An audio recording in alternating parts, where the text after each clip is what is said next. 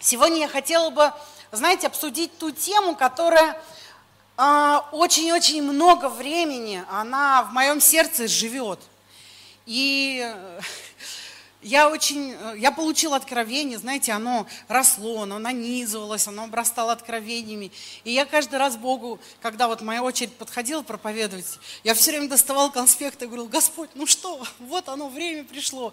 Но знаете, внутри чувствовал, не, ну, не мое время, не сейчас.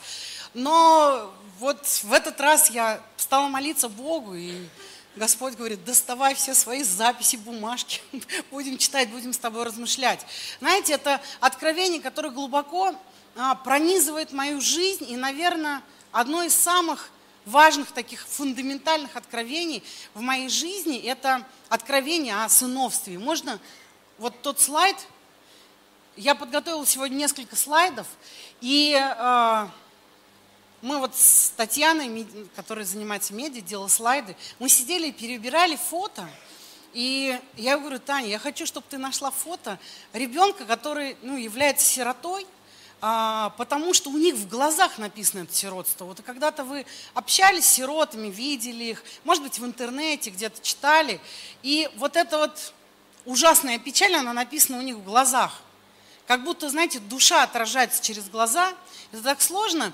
И когда мы посмотрим на детей, которые вот живут как сыры в масле, вот они с детства знают, что они любимы, они долгожданные, и у них все хорошо. И у них вот эта вот радость в глазах. И это тоже видно. Знаете, и а, усыновление, я глубоко вот уверена и считаю, что это та тема, которая раскрыта в Библии, так подробно в Новом Завете, она написана так подробно. У нас есть столько мест Писания, которые, э, ну не то что подтверждают, а знаете, просто по полочкам раскладывают во всех оттенках эту тему усыновления и сыновства Божьего.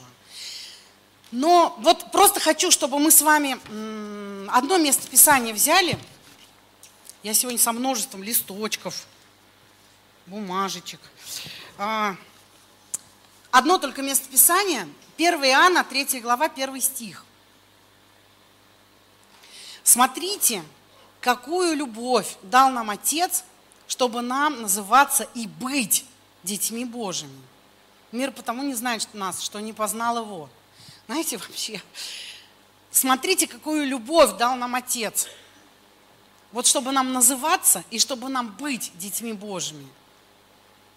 А, к сожалению, бывает так, что а, ты называешься, но ты внутри это не принял.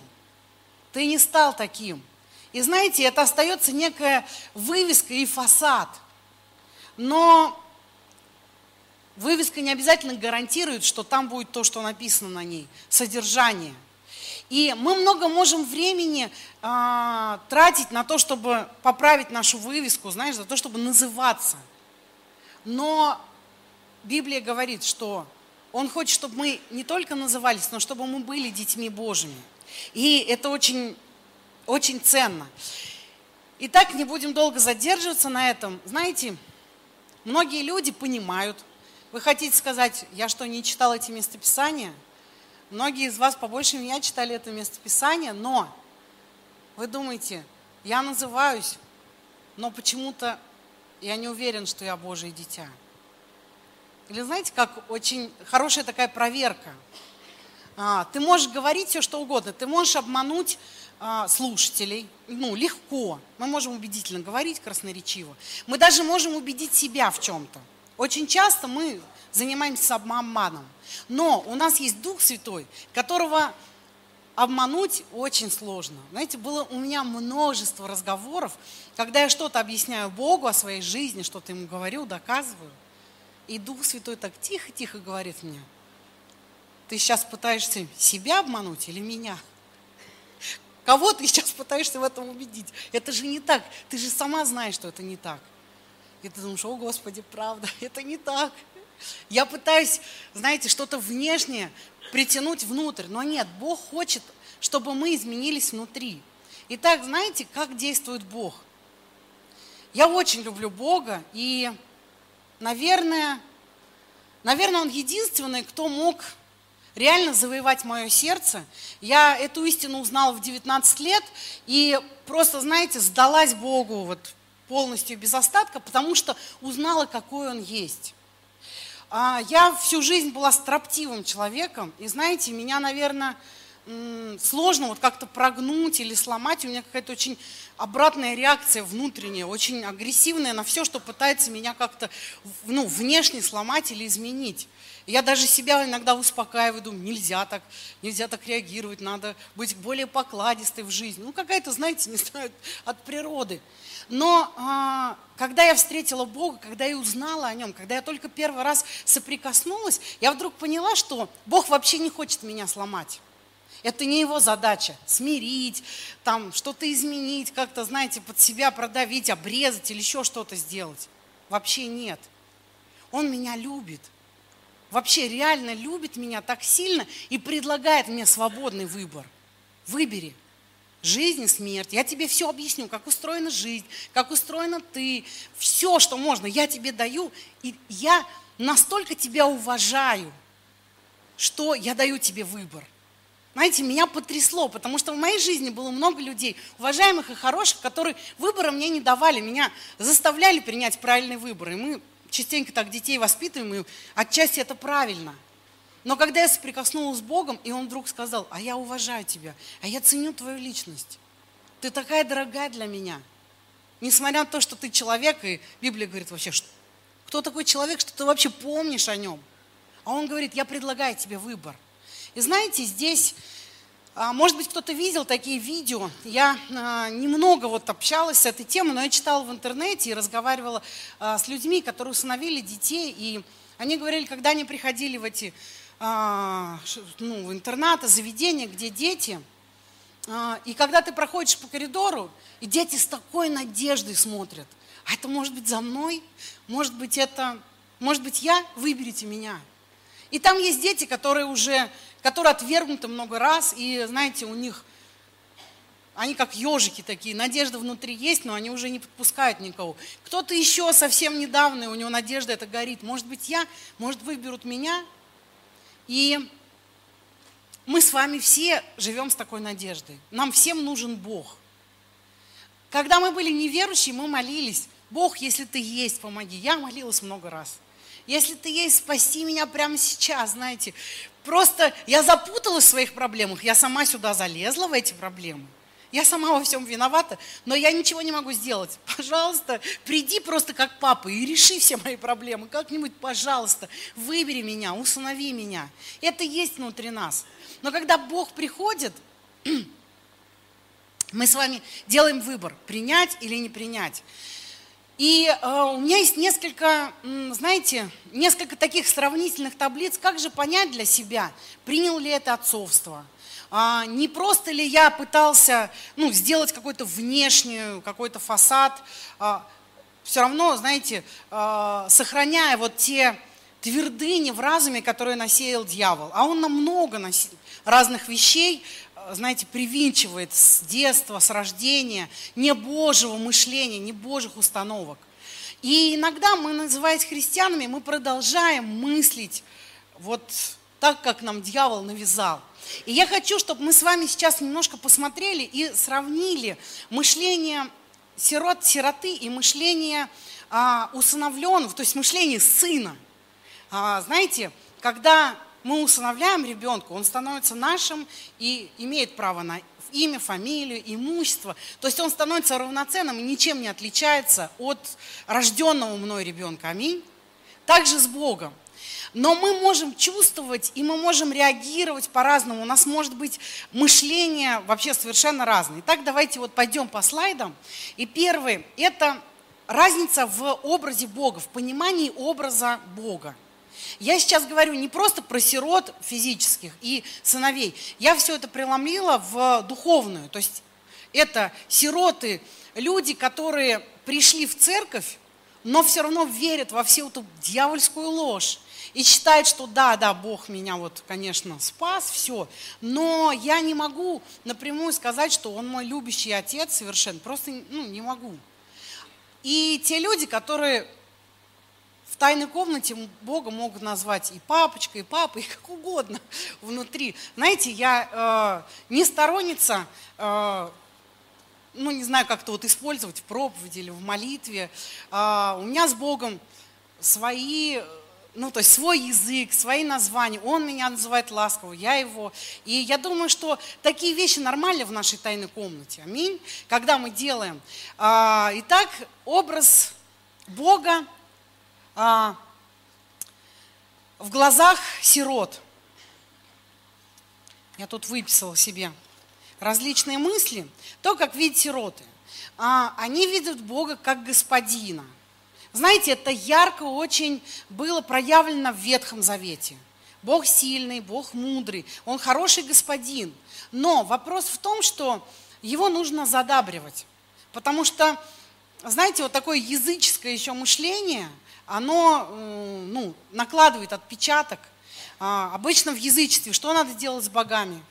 им, их надо задабривать, приносить им жертвы, э, говорить какие-то особенные слова, чтобы задобрить. Неважно, что ты думаешь относительно этого Бога, но вот ты вот как-то вот пытаешься его умилостивить чем-то. И э, вот эти люди, сироты, они часто остаются с ощущением, что если они не приведут свою жизнь в порядок, или если не будут делать все идеально – то тогда Бог им будет недоволен, Он возьмет свое благоволение, Он отвергнет их. И, знаете, это даже больше вот, ну, вот господин, что это слово, это какой-то вот, знаете, строгий начальник. Если ты будешь все делать хорошо, то он тебе выпишет премию даже. И там в отпуск тебя куда-нибудь пошлет в жаркие страны. Но если ты будешь делать плохо, э, штраф выпишет, даже может уволить, в принципе. То есть это вот такой строгий начальник. И Соответственно, когда у вас есть такой строгий начальник, строгий, справедливый, но, знаете, очень отдаленный в таком кабинете, сидит за большими дверями, когда вы приходите к этому начальнику? Ну, по крайней необходимости, знаете. Вам не захочется идти с ним просто общаться, просто поболтать за чашечкой чая. Вы приходите по записи, через секретаря, в кабинете, ждете, сидите, потом заходите, садитесь на краешек стула, говорите свою просьбу, он в зависимости смотрит на ваши там табели. Да, хорошо поработал сегодня, на, получишь. Иди печать, получи там, бон, там эту премию у секретаря. И, и ты идешь. Знаете, многие э, сироты, они также воспринимают Бога. Но у сынов совершенно другое, э, другое состояние. Я вот, у нас два сына, но я думаю, дочери действуют еще более изобретательно в плане получения благословений. А, независимо от того, как э, он себя ведет, если ему что-то надо, он может прийти попросить. Иногда я не выдерживаю, говорю там, но ты же вел себя так плохо. На что он удивленно смотрит, да говорит, ну я же собираюсь в следующий раз вести себя хорошо. Мам, ты что?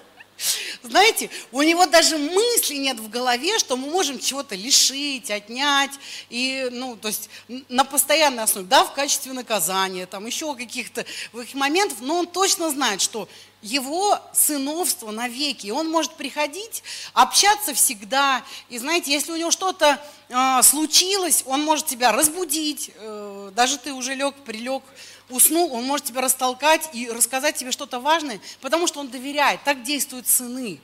Они не боятся и они не хотят заслужить любовь отца, она им уже принадлежит. А, итак, следующий пункт – это доверие другим. Тоже очень важный показатель сиротства. А, сироты, они а, независимы.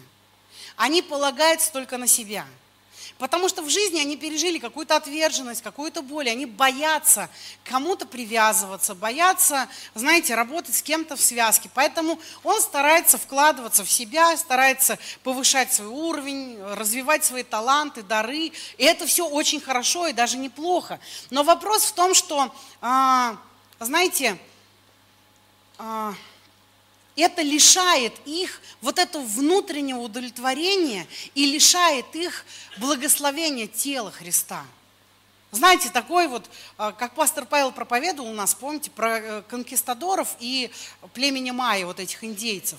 То есть это вот такой вот индеец, герой-одиночка, который готов положить всех врагов и сам, в принципе, умереть в бою, потому что вот он жизнь положит за Бога, но он никогда не пережил благословение тела и откровение о теле.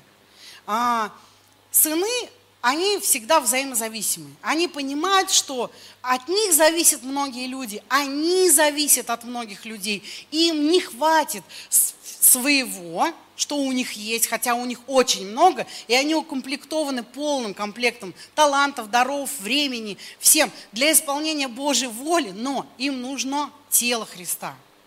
И в принципе это не напрягает зависимость от других людей, взаимосвязь с другими людьми, эмоциональная, физическая, там, духовная. Они понимают, что они в теле. И это откровение, если есть, то, э, то оно, оно есть у сынов. Итак, следующий момент – это защищенность. Соответственно, сироты, они, конечно, чувствуют себя незащищенными. Но, знаете, отличительная особенность сирот, что они очень, очень умело это скрывают.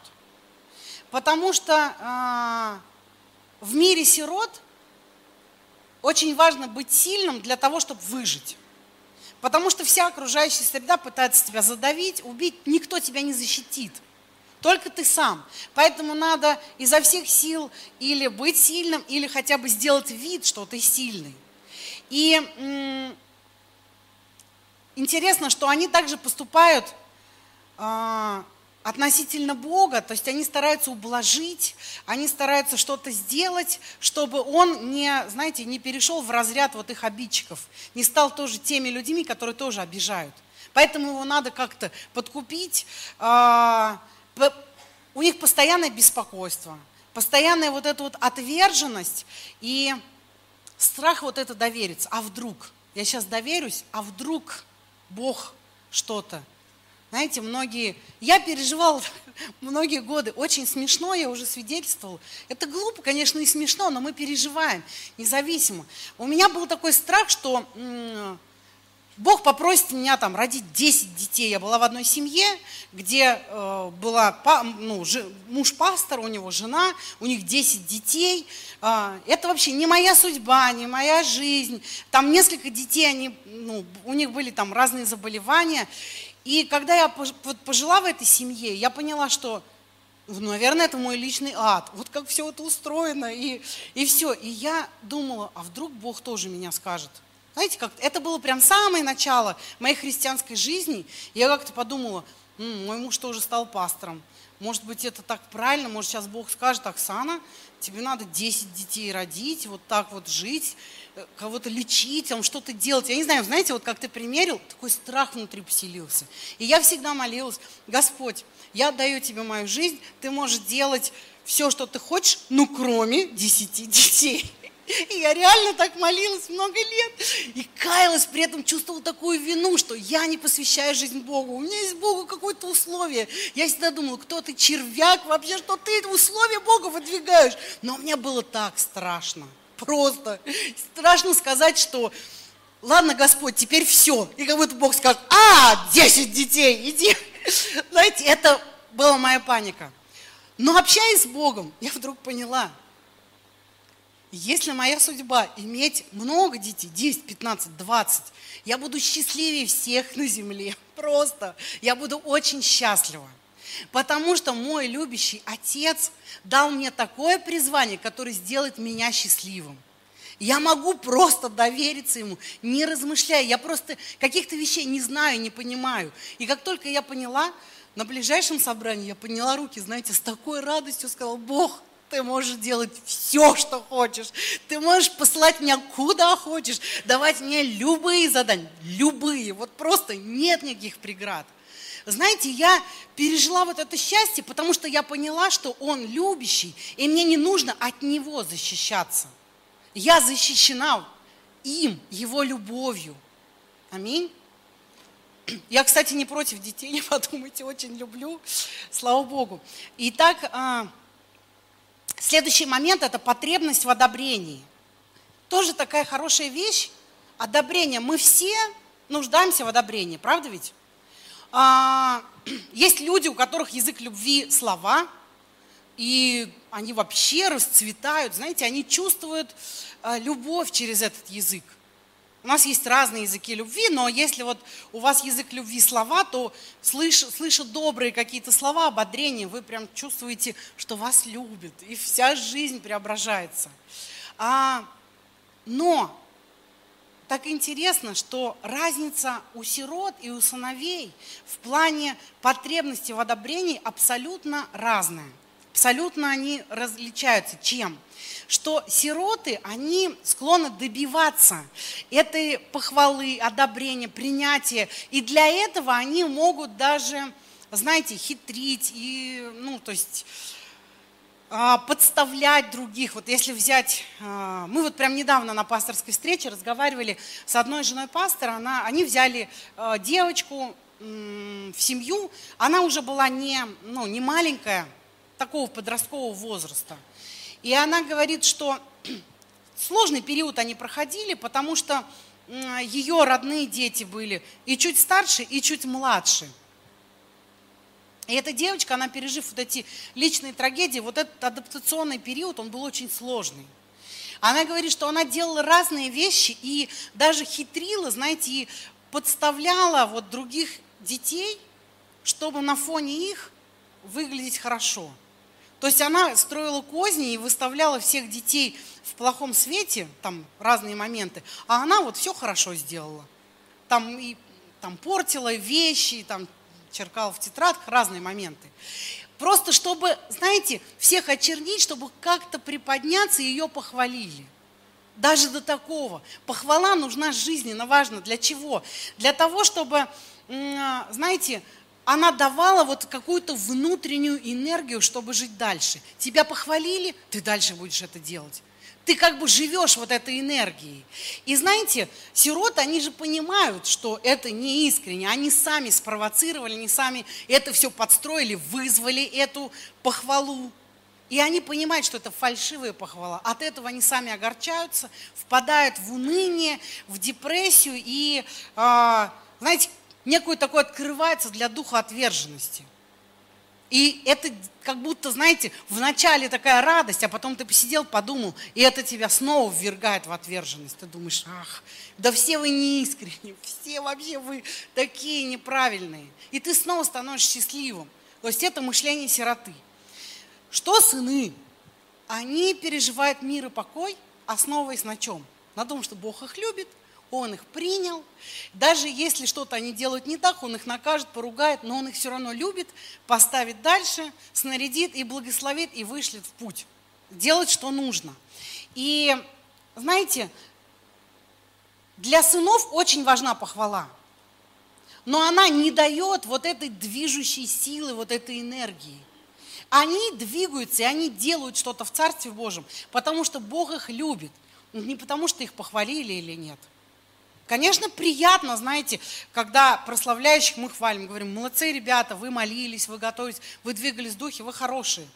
Но знаете, если мы, э, но мы никогда так не будем делать, но если мы забудем их похвалить и вообще ничего не будем говорить, они все равно будут молиться, готовиться, репетировать, выходить сюда и прославлять Бога.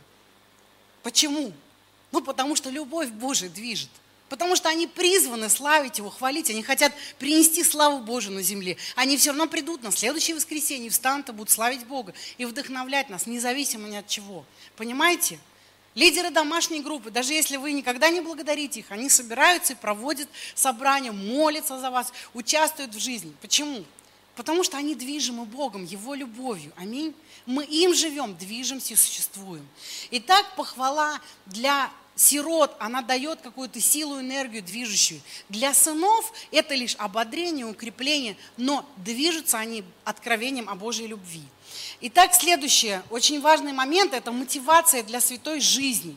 Что нас мотивирует жить свято, жить праведно, не совершать грехов, знаете, поступать так. Итак, у сирот а, они верят, что для того, чтобы а, быть одобренными и принятыми, они должны быть святыми, они должны быть а, безгрешными. И единственный шанс быть принятой – это вот стараться делать все правильно.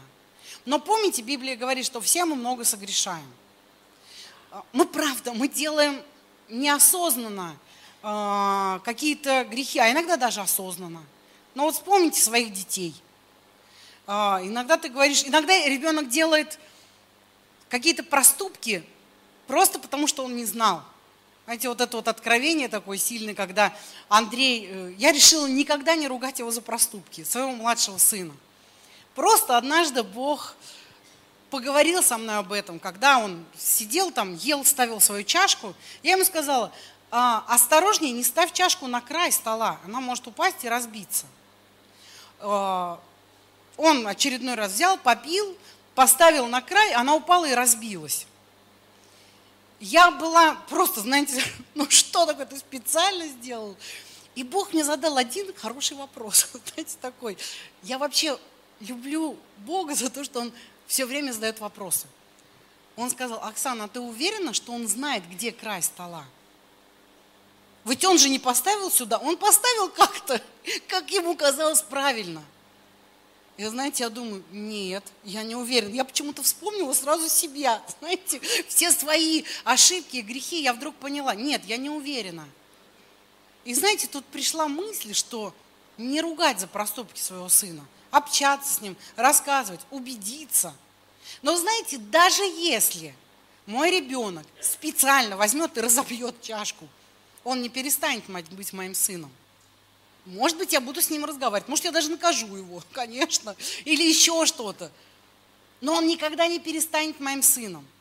И для того, чтобы завоевать мою любовь, ему не надо всегда ставить, знаете, чашку ну, на место. Это не это вызывает мою любовь. Это вызывает радость, удовлетворение, какие-то вещи. Но он не становится моим сыном, потому что он все делает правильно по моим установкам и законам. Это мышление сироты, страх. И когда сирота поступает неправильно, у него, знаете, такое жгучее чувство стыда возникает, которое просто э, останавливает в своем действии.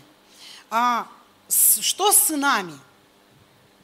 Мне нравятся сыны, потому что они всегда хотят быть похожи на своих родителей.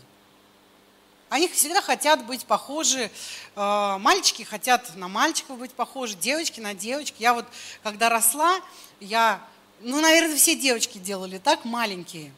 Я всегда доставала мамины туфли, одевала. Мне хотелось быть такой, как мама. А, в моих глазах мама была самая красивая женщина. Я смотрела все, знаете, вот атрибуты, ну, как дети, там туфли на каблуках, какое-то платье, одеть на себя. Даже мы с подругой когда мама уходила, никого не было, мы одевали мамины платье, конечно, они просто там по полу волочили и ходили как принцессы, потому что этот образ был, мама самая красивая. И хотелось подражать во всем маме.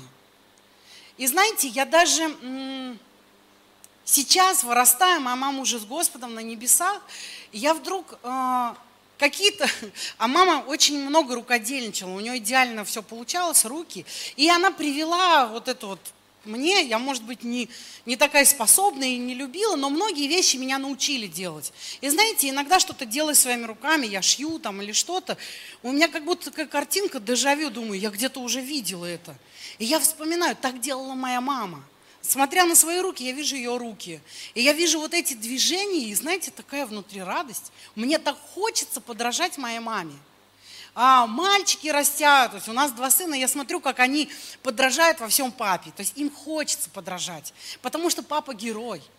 Хочется делать так, и наш младший сын, он, э, мы ему говорим, ты вырастешь, все, и он однажды говорит, я хочу быть в доме нашем тоже самым главным. Почему папа только самый главный? Я тоже хочу быть самым главным. Я говорю, сынок, я тебя хочу огорчить, но в нашем доме ты никогда не будешь самым главным. Он просто рыдал несколько часов, приходил, как? Я говорю, сынок, а, ты вырастешь, у тебя будет своя жена, а, свои дети, свой дом, и там ты будешь главой семьи, ты будешь...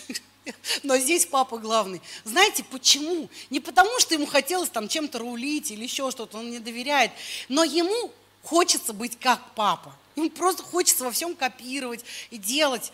И вы знаете, вот этот мотив святой жизни при общении с Богом, он мотив у сыновей.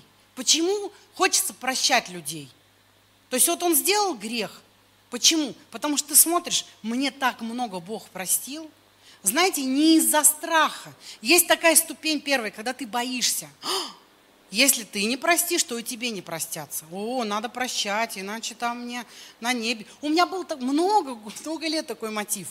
А, сталкиваясь с людьми, которые что-то делают неправильно, мне хочется Господи, пошли там уголи на их голову и не прощай их вообще. Потом я вспоминаю, думаю, м-м, у меня столько грехов. Если я сейчас буду кого-то не прощать, меня Господь тоже не простит. Не, не, Господь, ладно, давай всех простим. Из-за страха. Но знаете, общаясь с Богом, вырастает, и вдруг понимаешь, Бог так сильно любит людей, Он просто любит их. Он, он, он, он большой, у него большое сердце. Он благодушный, Он прощает, Он покрывает, Он дает возможность людям измениться. И ты думаешь, я тоже хочу быть такой, я хочу быть такой, я прощаю поэтому. И также во всех вопросах, в семье, в воспитании детей, в служении, я хочу быть как папа. Это мышление, мышление сына. Итак, отношение к своим грехам и ошибкам – Последний пункт, который мы посмотрим, это как мы относимся к своим собственным грехам и ошибкам. Итак, сироты. Сироты, согрешая, испытывают стыд, вину, неприязнь к себе и желание спрятаться от Бога и людей. И еще одна такая нехорошая вещь, у сирот из-за страха, опять же, страх диктует вот это. Они стараются успокоить свою совесть через оправдание греха, сложившимися обстоятельствами или грехами других людей. И они с трудом могут сами простить или принять прощение. Знаете, просто виновен, чувствую стыд. И, и так хочется не просто простить. Вот знаете как, виновен, ты говоришь, виновен, простите. Но ты не можешь так сделать. Ты не веришь, во-первых, что простят. Ты не веришь, но ты говоришь, ну, нет, я, конечно, виновен, но вы знаете, вот этот человек, или если бы вы были в моих обстоятельствах, у тебя всегда есть оправдание, как будто оно заменяет прощение. Знаете, как будто ты скажешь, я виновен, но тебя простят. А если ты просто скажешь, я виновен, простите – то тебя не простят. Вот это мышление сироты, вот этот страх диктует. Мышление сынов. А, мы, сыны, относимся к греху, знаете, как вот грязной одежды или как грязи прилипшей. Ее надо помыть. Ее просто надо помыть, одежду снять, может быть, даже взять и выкинуть. Потому что Господь может дать новую одежду. Ты просто веришь. Ты веришь в это а, прощение, ты веришь в это обновление. Ты вот притчу о блудном сыне, когда ты читаешь, ты думаешь, ой, это про меня, это да. Это я пришел к отцу, а он мне и одежду дал, и перстень, символ власти, и посадил на, за праздничный стол, потому что он мой папа, он меня любит. Хотя я виновен, но я же покаялся, я попросил прощения, я осознал, и я хочу жить теперь по-другому. Знаете, это мышление. И вот эти, вот эти моменты, они, э, они как бы ярко и остро встают. Для чего я говорила? Их много, у меня много там пунктов написано, слушайте, пунктов 30. Я писала вот сирота и э, сын, сирота и сын, множество, множество. Но для меня эти пункты, они являются неким тестом. Вот если вы сейчас сидели в этом собрании и думали, вот этот пункт, он применим ко мне – то есть, наверное, здесь я мыслю, я думаю, как сирота. А вот здесь, например, я как сын, точно, сто процентов у меня таких нет мысли. Но если хотя бы в одном пункте вы чувствовали себя как сирота, знаете, то это вам не принадлежит. Дьявол обманул вас. Он украл самое важное. Самое важное – это откровение о сыновстве. И у нас есть Дух Святой, которым мы взываем, которого мы приняли, Духа усыновления. А, сейчас я прочитаю еще одно местописание. Это Римлянам, 8 глава, 12-17 стих. Я буду читать в современном русском переводе, у нас там на экране э, синодальный перевод, я прочитаю в русском новом переводе. Поэтому, братья, мы не должники греховной природы. Римлянам 8 глава, 12-17 стих. Мы не должники греховной природы, чтобы жить так, как она нам диктует. Знаете, даже если вас научили, даже если вас напугали, даже если какие-то настройки дьявол внутри вас настроил, и вы просто всегда жили так вот, как сирота, и в жизни, и в семье, и в церкви, это не важно – знаете, Библия говорит, что вы не должники, вы просто не должны так жить. Вы никому не должны. Вы свободны. Как она нам диктует. Если вы живете так, как вам диктует греховная природа, вы погибнете. Если вы живете, а, если же вы духом умершляете ее действия, то будете жить. Потому что все, кем руководит Дух Божий, являются сыновьями Божьими. Вы получили не дух рабства, чтобы опять жить в страхе – а духа усыновления. Духа усыновления, которым мы и обращаемся к Богу, вот этим духом, который мы получили, мы к ним обращаемся. Аба, Отец. Дух Божий свидетельствует с, вместе с нашим духом о том, что мы дети Божьи. Дух Божий внутри нас свидетельствует. Вместе с нашим духом свидетельствует нам, нашей личности. Ты ребенок ты сын, ты дочь, ты принята, ты любима. А если его дети, то и наследники. Знаете, наследники Бога, ты папочка Божий. И все, что имеет Он, тебе принадлежит. Наследники Божии, сонаследники со Христу, Его спасение, все, что Он сделал через крест. Ведь если мы страдаем вместе с Ним, то вместе с Ним будем и прославлены. Знаете, это классное место Писания. Аминь. Это то, что, ну, то, что горит в моем сердце. Мы усыновлены. И Дух Божий внутри, Он говорит, что же мне делать, если вдруг я имею Дух Божий, все со мной хорошо, Он свидетельствует. А вот я сейчас говорю эти пункты, а вы сидите и думаете, а я живу как сирота. Что мне делать? Как мне поступать? Знаете, у меня есть только один рецепт, как я жила всегда с Богом. У меня в жизни было много моментов, э, когда я поступала вообще не как дочь. Знаете, я Богу говорю всегда, я поступала как свин, просто других нет слов. Так нельзя поступать, так не поступать с любимыми родителями. И делала это по разным причинам. Иногда, конечно, обстоятельства и другие люди, но иногда я сама делала это. Знаете, но я знаю, что Он меня любит. Вот с этого началось мое уверование. Я знала, что Он меня любит. Я поверила в этом всем сердцем. Просто в одну простую вещь, что Он меня любит. Вот как будто внутри я знаю, что такое любить. Любить это значит сражаться, любить это значит, знаете, просто взять и не отпускать до победы. Любить это значит отдать всего себя. Это а, способность все изменить, это, это любовь. Сложно, знаете, высказать. А, в Коринфянах хорошо об этом написано. Но я поняла, что Бог меня любит. И я, и Он Бог. У Него сверхъестественные возможности. И я просто сделала выбор – мы совсем недавно с Павлом вспоминали тот момент, когда э, я ну, веровала, и он там помогал молитву покаяния читать. Знаете, вот этот момент, когда мне рассказали о Боге, таком святом, таком праведном, который меня так сильно любит и все мне дает, но как будто цена, знаете, это святость, праведность. И в свои 19 лет у меня было, ну, немного грехов, наверное, Хотя тогда казалось много, но все равно. Даже элементарная просьба бросить курить, я понимала, я зависимый, я не смогу даже просто. Даже ради такого замечательного Бога, даже такого любящего Отца, просто я не смогу ну, поступиться с чем-то. Просто потому что я зависимый, я на крючке. Каких-то вещей, каких-то привычек. И я не смогу. И знаете, я сидела в таком разочаровании, в такой печали, что вот он Бог, любимый, любящий, такой хороший, но ты не можешь жить с ним по одной простой причине, что ты не можешь обещать ему жить святой и праведной жизнью, все делать всегда правильно, во всем слушаться.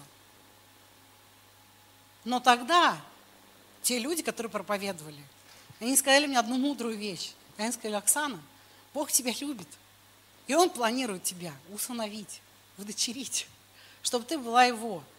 И знаете, тогда я просто сказал, а, была не была, Господь, если я тебе нужна, вот такая, какая я есть, не, такая уж, не такой уж и подарок.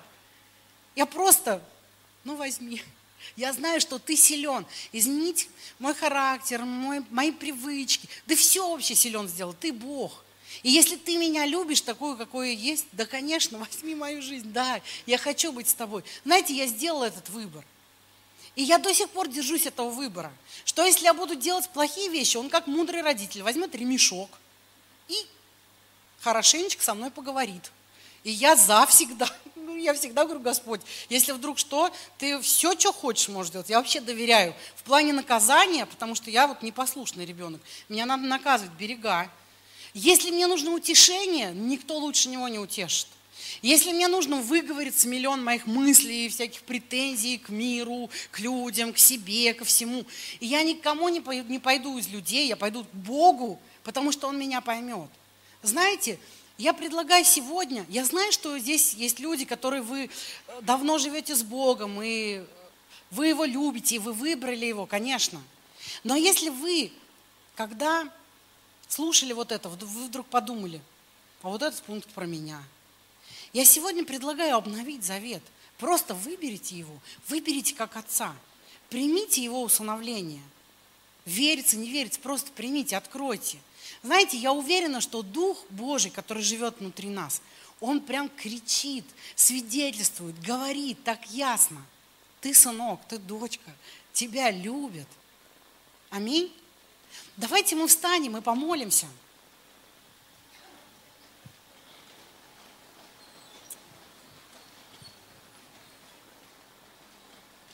Дорогой Господь, мы благодарим Тебя Благодарим Тебя за то, что Ты сейчас даешь нам вот этот выбор. Ты говоришь нам, выбери жизнь, чтобы ты жил. Не выбирай смерть. Не выбирай отверженность. Не выбирай сиротство. Но выбери жизнь. Выбери любовь. Доверься.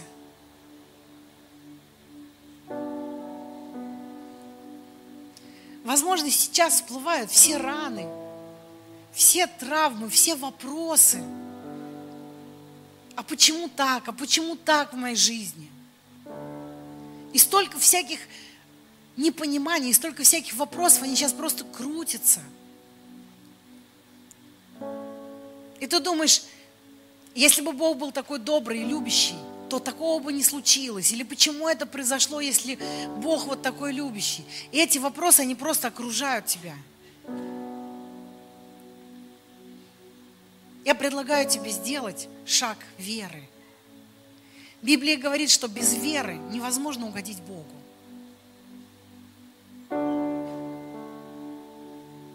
Ищущим Он воздает.